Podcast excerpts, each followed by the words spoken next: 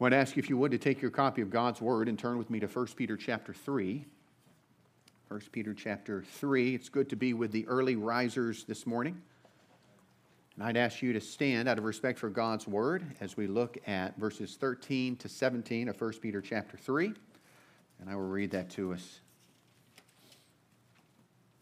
1 Peter chapter 3, verses 13 to 17. Who then will harm you if you are devoted to what is good? But even if you should suffer for righteousness, you're blessed. Do not fear what they fear or be intimidated, but in your hearts regard Christ the Lord as holy, ready at any time to give a defense to anyone who asks you for a reason for the hope that is in you. Yet do this with gentleness and respect, keeping a clear conscience, so that when you're accused, those who disparage your good conduct in Christ will be put to shame. For it is better to suffer for doing good, if that should be God's will, than for doing evil. This is God's word for us this morning. Please be seated.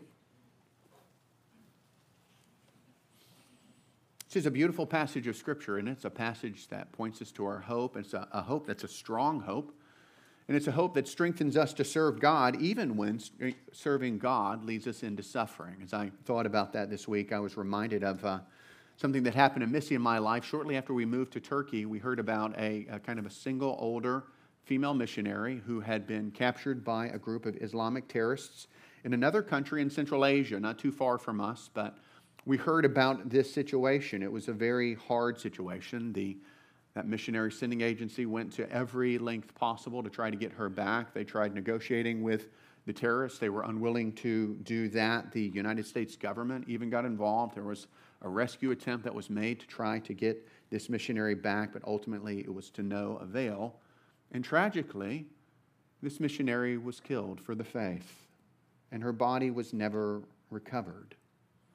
You know, we learned more about her story as time went by. We learned that she'd actually been a part of missions for a number of years, serving on kind of the administrative side of the mission sending agency that she was a part of. But God had just kind of moved in her heart over time and given her increased burden for Muslims and a desire to share the gospel with them. And in time, she needed to go. And so she did. She went out herself as a missionary, even though she knew that she was going to a very dangerous country. Now, why would an older single female missionary put herself in harm's way in order to share Christ with the lost? There, are a lot of answers I'm sure she could have given to that, but one of the reasons was that she had a great confidence in God. She had a great confidence that God was with her wherever she went. She had a great confidence that God would be with her, even if walking in the path of obedience meant that she would experience suffering. Our passage for study this morning really helps us to think about suffering, this issue of suffering in the Christian life. How are we to think about the fact that we will suffer as we follow Jesus. It's a, it's a beautiful passage because it teaches us that we never have to be afraid of suffering. It's a beautiful passage because it reminds us that God is with us in the midst of our suffering. And it's, a, it's an incredibly helpful passage for our church because it teaches us that we need to be ready to give a, a confident, a bold, but a respectful defense for the hope that is in us through Jesus Christ we're going to see this morning that those who suffer for righteousness' sake are blessed, blessed in God's eyes and blessed for all eternity. So, this is a, a beautiful, hopeful, helpful passage. So we're continuing our study in 1 Peter. Last week we looked at verses 8 to 12. We thought about what relationships in the church are supposed to look like. And many of us who've been in the church for some time, we've seen uh, times where relationships in the church have not looked like the things that we studied, like unity, sympathy, love, compassion, and humility. But by God's grace, you know, he, he kind of puts before us these, these virtues as goals for us to pursue, things for us to run after by His grace. And then we see that as his word spread and permeates in the hearts of his people by his spirit, we begin to see these kind of virtues exemplified in the life of a church, something that we should pursue as a church unity, sympathy, love, compassion, humility. And we were also reminded that Christians are never to retaliate. So we never get to hit back. We never get to yell back or shout back at others. Instead, we're supposed to bless our enemies. We're supposed to look for opportunities to do good to them. In other words, we've got to live just kind of 180 uh, degrees away from the way everyone else in the world lives. And as we do so, we'll be glorifying God. Well, now, this morning, we're turning to the theme of suffering We're reminded here that Christians will suffer. It doesn't matter what false teachers on television tell us, God's will at times in the life of his sons and daughters in this life is that we will face suffering. Peter knew that he was writing to a group of believers who were suffering, and indeed, the, the, uh, the intensity of the suffering they were experiencing was ratcheting up. So at this point, they were facing slander and accusations. They were being maligned and mocked for following Jesus. But the time was soon to come when they would experience even more intense and difficult forms of suffering. So, how were they as Christians to think about their suffering and how are they to respond to their suffering? Peter begins to address those issues this morning, but really, as you read through the rest of 1 Peter, that's going to be kind of the dominant theme that we're going to be studying as we look at the rest of this book. How do Christians think about suffering? How do Christians experience it? How should they respond to the suffering that God brings into their lives? I love this passage because it declares the confidence that we can have in God in the face of our suffering. And something we'll say over and over, I trust, during the sermon, but we are not to trust in ourselves or have confidence in ourselves. No, we are to have great confidence in God. And as we do so, we will find that He is enough. As we study this passage, we're going to learn four truths together in the time that we have. Four truths from 1 Peter chapter 3 verses 13 to 17. The first truth is that Christians can confidently hope in God's protection. We'll see that in verse 13. The second truth is that Christians who are persecuted are blessed despite their suffering. We'll see that in the first part of verse 14. The third truth we'll see is that Christians should be bold and respectful as they defend the faith. We'll see that in the second part of verse 14 to verse 16. And the fourth truth is that Christians should be willing to suffer if that is God's will. And we'll see that when we look at verse 17.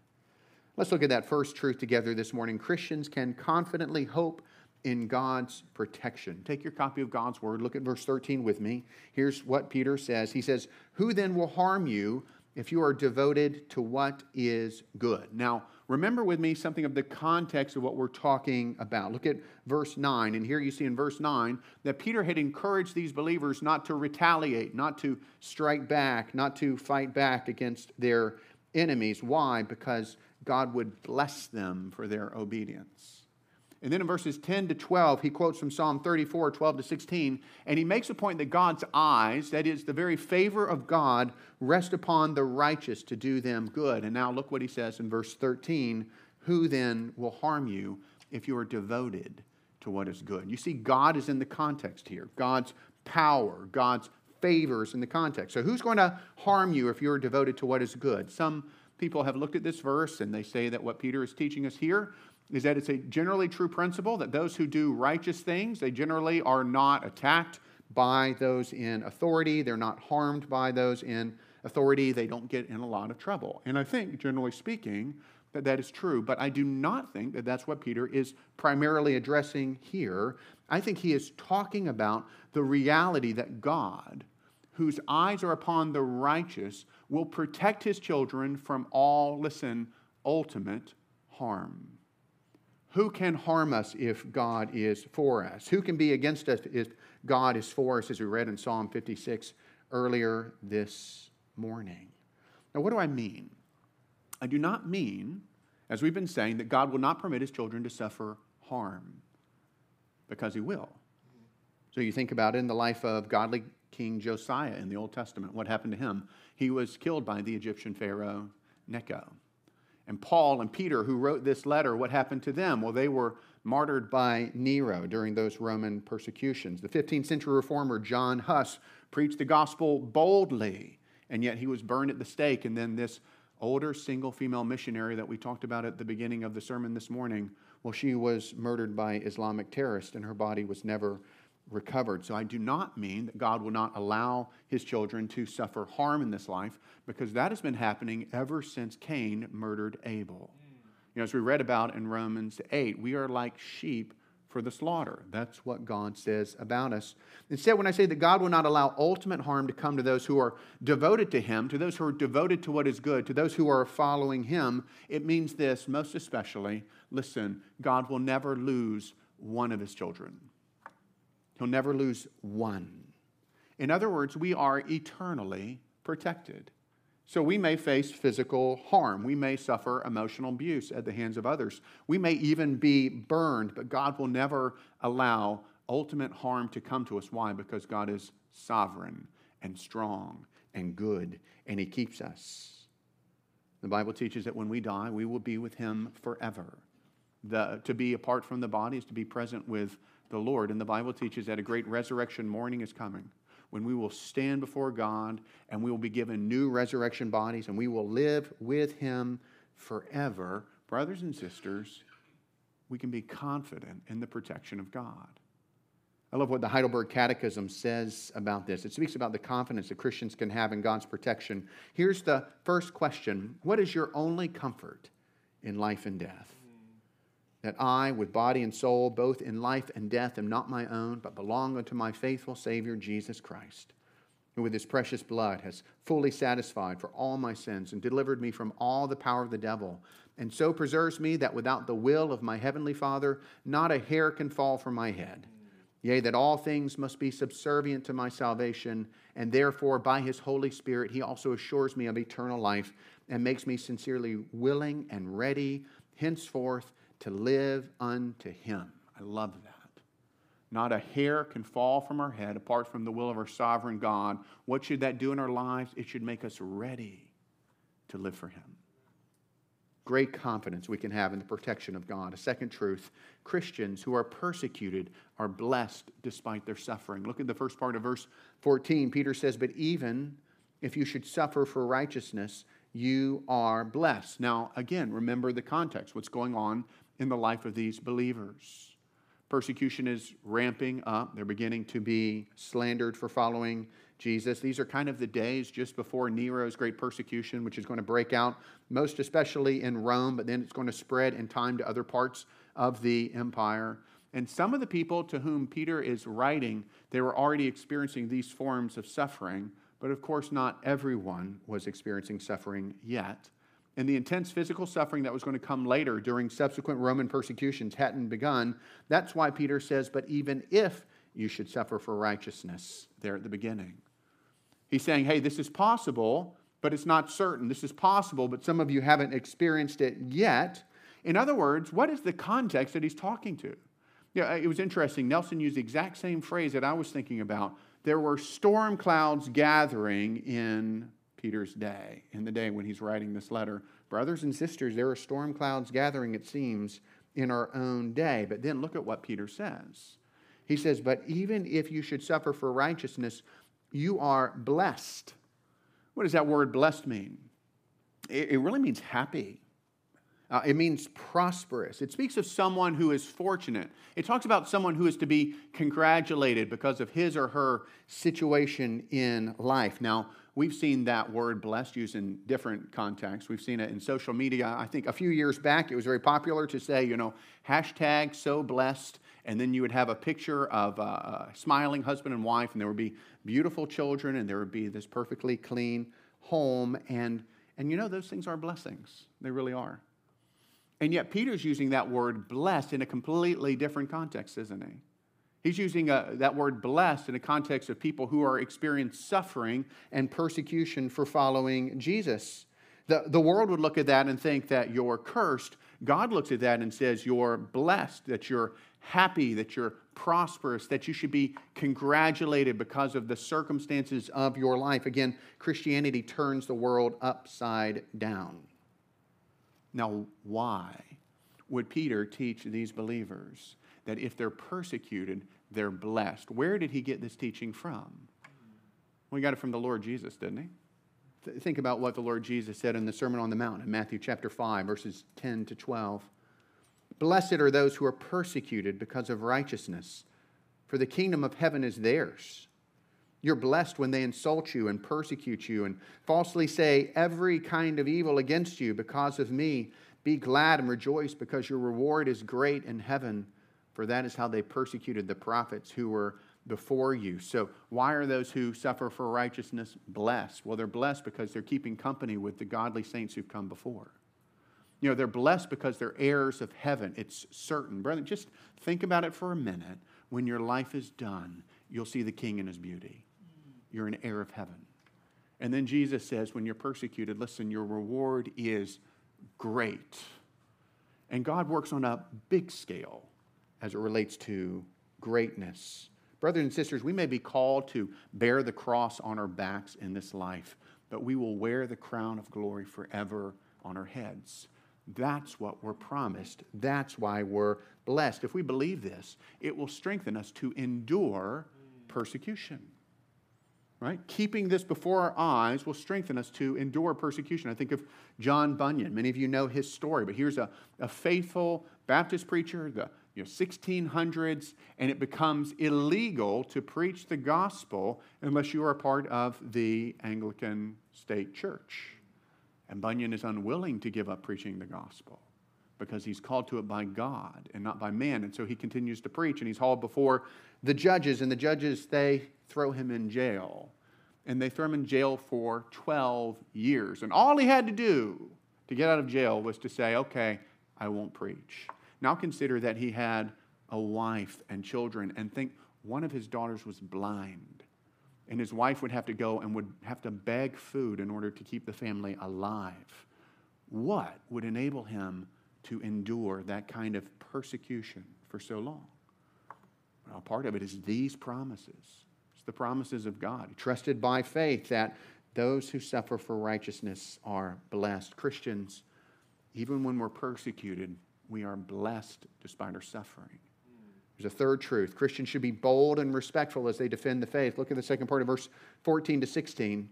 Peter says, Do not fear them or be intimidated, but in your hearts regard Christ the Lord as holy, ready at any time to give a defense to anyone who asks you for a reason for the hope that is in you. Yet do this with gentleness and reverence, keeping a clear conscience, so that when you are accused, those who disparage your good conduct in Christ will be put to shame. So, here in these verses, Peter is encouraging these believers with how they are to uh, respond to the challenges that they are facing because they're following Jesus. And what's the main instruction that he gives them? That's the main thing he says, kind of in that paragraph. It's be ready at any time to give a defense for the hope that is in you. That's what we're supposed to do. We're supposed to be ready. The idea is that we're to be prepared. And he says that we're to give a defense. And what that word means, it's actually the Greek word that gives us the English word apology or apologetics. And it talks about a reasoned defense. And what Peter is saying is that we should be able to give a defense for our faith in Christ. We should be able to give reasons for why we believe what we believe. This does not mean, listen, that every Christian has to be an apologist. I think sometimes we get confused about that, and we feel like we can't say anything to anyone because we can't say everything. Well, brothers and sisters, no one in this room can say everything. But what we are called to do is we are called to faithfully and clearly be able to tell other people why we believe that Christianity is true why we believe the Bible is true, why we believe Jesus is who he is, why the gospel is the best possible news that anyone could ever hear and receive. We must be prepared to defend the faith. But notice that, that Peter isn't only interested that we defend the faith. Did you notice that he's also interested in how we defend the faith? The way that we're supposed to do it. He, he says that we're to be bold and respectful. So you see that. We're supposed to be bold as we defend the faith. Look at the the second part of verse 14 to the first part of verse 15 again. He says, Do not fear them or be intimidated, but in your hearts regard Christ, the Lord, as holy. Now, he's actually quoting the Old Testament here. He's quoting Isaiah chapter 8, verses 12 and 13. And in Isaiah chapter 8, verses 12 and 13, here's what the prophet says to the king of Judah and the people of Judah. He says, Do not fear what they fear, do not be terrified. You are to regard only the Lord of armies as holy. Now, the context is important because what was going on in the life of Judah when Isaiah gives this word? Well, what was going on is there was this massive superpower called Assyria. And Assyria was threatening to invade the nation of Judah and to destroy it and to utterly destroy it. And King Ahaz, who was a wicked man, was afraid. And the people of Judah, they were afraid but notice what God says to them. He says they're, they're not to be afraid. Instead, they're supposed to trust in the Lord. They're supposed to regard only the Lord of armies as holy. In other words, only the Lord is worthy of worship. Only the Lord is worthy of fear.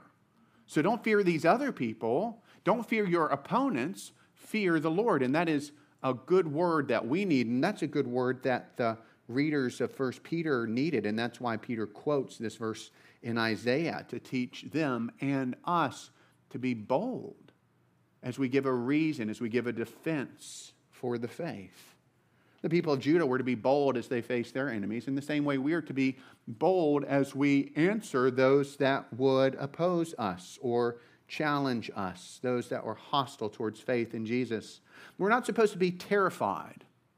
It's a word that talks of being shaken, trembling before others. Instead, we're to give a we're to give a confident answer. And I think it's important for us to think about why could these first century readers of 1 Peter, why could they have boldness and confidence as they defended the faith? You know, was it because they were so learned? Were they trained theologians? Were they apologists? No.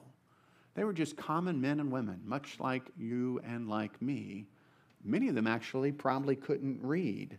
Was it because they were so rich and powerful? No. Actually, the Bible indicates that many of those who followed Jesus in the first century were quite poor. So, why could they be bold? Well, the passage in Isaiah tells us, you know, we can be bold, brothers and sisters, because the Lord of armies is on our side. Amen. We can be bold because we don't have to trust in ourselves. We can be bold because we can trust in God. God was with Judah in Isaiah's day. God is with us in our day. So you must understand the key to boldness is not to look within and to try to find resources that will help us be enough, because, brothers and sisters, we're not enough. There will always be a question we can't answer. There will always be a challenge that's too strong for us, too intimidating for us. The key to boldness is to trust in God and to regard Christ the Lord as holy. Why? Because only He is worthy of fear and praise and worship and reverence. And listen, He's with us.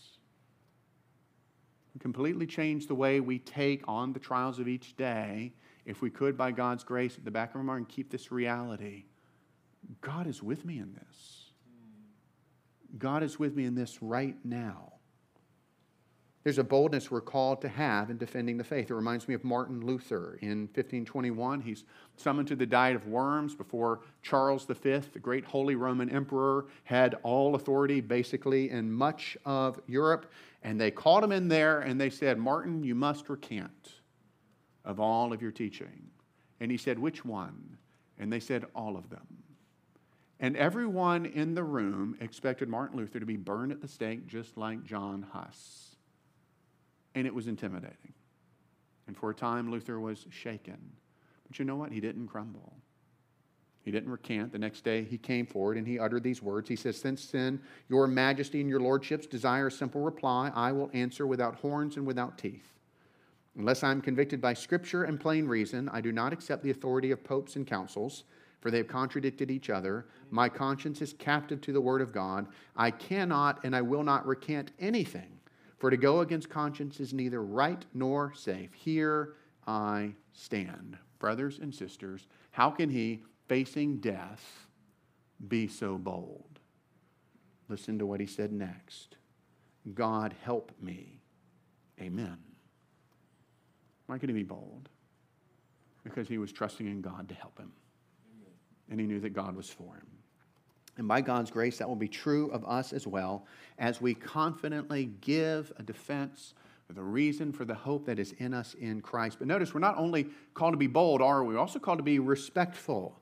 Uh, look at verse 16. Peter writes, Yet do this with gentleness and respect, keeping a clear conscience. So that when you're accused, those who disparage your good conduct in Christ will be put to shame. The, the word gentleness there, it really speaks of meekness, uh, it speaks of humility the word respect, it indicates kind of there's this reverence of God in your life that causes you to interact with others appropriately, rightly, because you want to be pleasing to God in every way. Peter was teaching these early Christians, and he's teaching us this morning that the way to respond to our opponents is not hitting back with force when they hit us, but it's to be respectful. It's not to be rude, it's not to shout, it's not to be condescending as if we know anything other than by the grace of God. Instead, it is to be respectful. We're to keep a clear conscience. In other words, we're to live a godly life before others. So the way we speak is to be godly, the way we live is to be godly. Why? Because we live under the watchful eye of God. And also for this reason, because when we are accused of being evildoers by our opponents, people will be able to look at our lives and they'll be able to see that the accusation doesn't line up with the reality. And you see, our opponents, their purposes will be thwarted because Christ will be honored by the way that we live.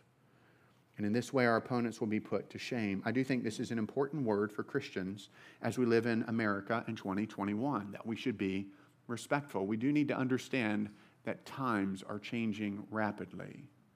We are entering into a post Christian culture. Christianity is less understood and it is less popular than it was just two decades ago. Increasingly, people think of the Bible's teaching on sexuality as hate filled and bigoted. This is particularly true on college campuses, but it's becoming more and more true in middle schools and high schools and in the government and in the military and in workplaces as well. So, how are we supposed to respond if we are attacked for following Jesus and for standing on what the Bible teaches about these issues of gender and sexuality? And listen, everything else the Bible says. How are we to respond? Well, he tells us here we're to respond respectfully. Uh, which means we don't get to shout back. It means we don't get to attack back. It means we don't get to be sarcastic with others. Instead, we're to live holy lives. And we're to live lives that are marked by love. And as we studied last week, instead of retaliating, we're supposed to give a blessing, which means we're supposed to love even our enemies, even as we, as best we can, explain why we believe that Christianity is good and beautiful and true.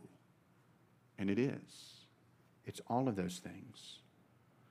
So we do this, we'll counteract one of the great lies of our day that we've talked about from time to time. And the lie is, and this is what we all face the general belief is that if you disagree with me, you hate me. If you disagree with me, you hate me. But no, we have to be the kind of people that can respond to others in a way that demonstrates that actually, no, we don't hate you. We just disagree with you and we love you. And by God's grace, we're going to love you in a way that you don't understand. It won't make sense with your worldview. And maybe by God's grace, we'll put a little, we'll put a little rift in that worldview, and you'll start having a category for the fact that people can actually disagree with you and love you. And that actually sometimes you need people to disagree with you because maybe what you're believing isn't true. We have an opportunity to make friendships with people who disagree with us.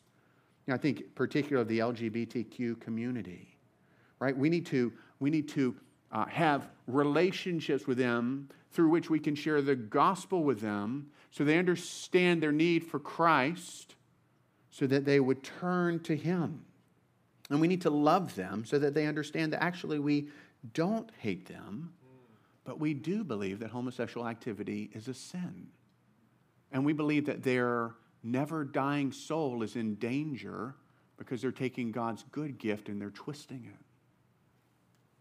Well, there's so much more we could say. Let me make just one application before we move on. Christians should study apologetics, but we should trust in the gospel. Right? Well, Peter's talking about giving a defense here. He's talking about giving a, a reason to everyone who asks for the hope that is in us in Christ. And apologetics is something that can help us with this. What is apologetics? Well, it's a, it's a reasoned defense of the faith. Apologists will use uh, the Bible and they'll use reason and they'll use the truth of history in order to explain clearly and winsomely why the, the tenets, why the truths of Christianity are just that, that they're true. And so it can be quite helpful to explain to others what we believe and to do so in an organized, rational way. It's incredibly helpful, but some Christians go wrong at this point they love to study apologetics and they love to have apologetic conversations with non Christians, but they forget, listen, that apologetics has never saved anyone. Amen. What do I mean by that? I, I mean this people are not saved because they believe the Bible is true. How do I know that? Satan knows the Bible is true. People aren't saved because they believe Jesus is God. Satan knows that Jesus is God. People aren't saved because they realize that Christianity is both internally consistent and also lines up perfectly with what we experience in terms of reality in the world around us. Now, all of those things are important. It's incredibly important for people to understand that the Bible is true, that Jesus is God, and that Christianity is both internally and externally consistent. They need to understand those things because those things prepare them to be saved. It prepares them to hear something a message, a message that will save them. But in and of themselves, they don't save people. No. So we should study apologetics, but we shouldn't trust in apologetics. We should use apologetics, but we should not stop with apologetics. Instead, sometimes the best defense is a good offense, and the weapon we've been given is the Word of God, and most especially, it's the gospel of Jesus Christ. What is the power of God unto salvation? Romans chapter 1, verse 16. What is it? It's the gospel is the power of God unto salvation. When we speak forth Christ in other people's lives, God takes that message, which seems like foolishness to the world, and He pierces hearts. And He calls spiritually dead people to life, and He gives them faith in Christ. And He draws them to themselves, and they trust in Him. The message that we must trust in is the gospel. It's this message that teaches us that God created us because he loved us. And he wanted to have a relationship with us that would be marked by deep love and intimacy and by obedience. But our first parents, they rejected God. They sinned against him. They decided to be better to live for themselves and to live for him. We sinned in them, and because we come from them, we've all inherited that same nature, that same sinful nature that teaches us that we should live for ourselves and kind of put ourselves at the center of our lives, and we should reject God and his ways, and instead we should pursue me and myself and I and all of us have done this. All of us have acted as if we are kings and not God. And that's the hardest sin. And sin is serious because it brings us under the judgment of God. And God is holy, friends, and we're not holy. And so there's no way we can be good enough for Him. Instead, if we were to stand before God still in our sins, we would face His judgment. We would face His wrath forever and ever. But there's good news. And this is the thing that when we're sharing about the hope we have, the hope we have is most especially this gospel hope. And here's the gospel, the good news God has done for us what we cannot do.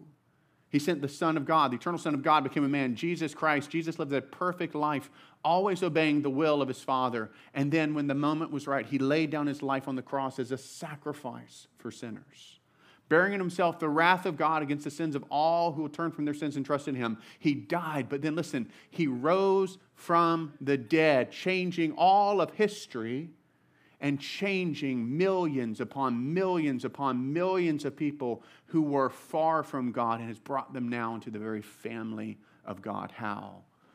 In this way. All who turn from their sins, repenting of their sins, and put their trust in Jesus and Jesus alone they have Jesus as their Savior. And all their sins are forgiven. And Christ's righteousness, his perfect life, is counted into their account. It's like God looks at them as if they lived Jesus' perfect life. And friend, that's the message we have for you this morning. That's the message you need to hear and receive if you would be saved, if you'd be forgiven for your sins, if you'd be reconciled to God.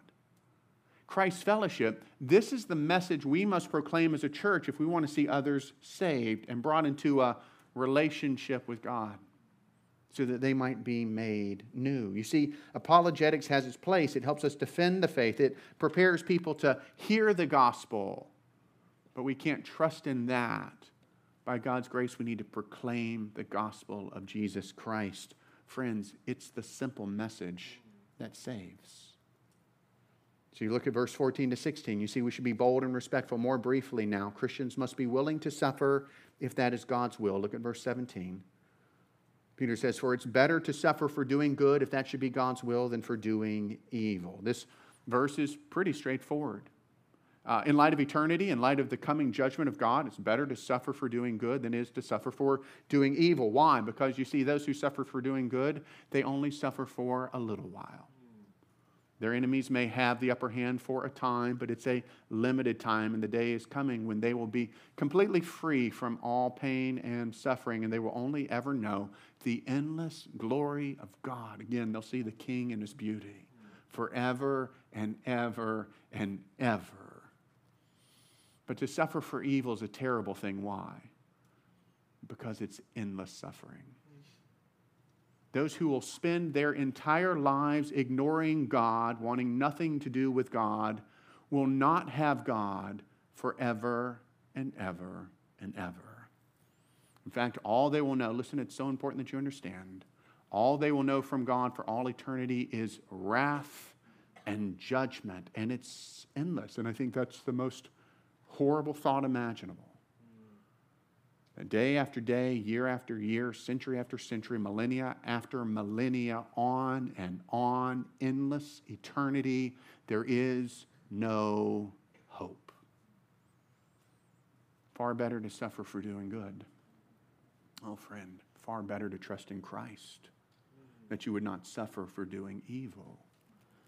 But as we conclude the sermon this morning, I want to leave you with one observation. Notice again that God is sovereign over the suffering of his people. Did you notice that there? Peter says, For it's better to suffer for doing good if that should be God's will. Now, he's saying the Christians only face suffering if it's God's will, that they would experience that. And we know from the Bible that God only permits us to suffering if it is for our ultimate good and for his glory. John Bunyan, who we mentioned earlier in the sermon, he understood the sovereignty of God and suffering. Listen to what he wrote. He says, It's not what our enemies want, nor what they are resolved upon, but what God wants and what God appoints that shall be done. No enemy can bring suffering upon a man when the will of God is otherwise. And no man can save himself out of their hands when God will deliver him up for his glory. We shall or shall not suffer based on God's will alone. Oh, Christ Fellowship, what a wonderful confidence we can have that God is sovereign. He's not a little God. The arm that stretched out the galaxies is not limited in any way. And He knows and He cares. And so anything that enters into our lives has been passed through, sifted through His good and loving hands. And it's intentional. And by faith, we can receive that, and by faith, we can endure that, and by faith, we can trust Him. And as we trust Him, we will be blessed. So, looking at this passage this morning, we've learned that we can have great confidence even in the face of suffering because our God will protect us in the midst of suffering, and despite our suffering, we will be blessed. And so we can boldly and respectfully defend the faith. Why? Because we will only suffer if it's God's will, and we will only suffer for God's time. And then for endless days, we will see him face to face. There's no greater hope than that. So may God strengthen us to trust his word this week, and let's pray. Lord,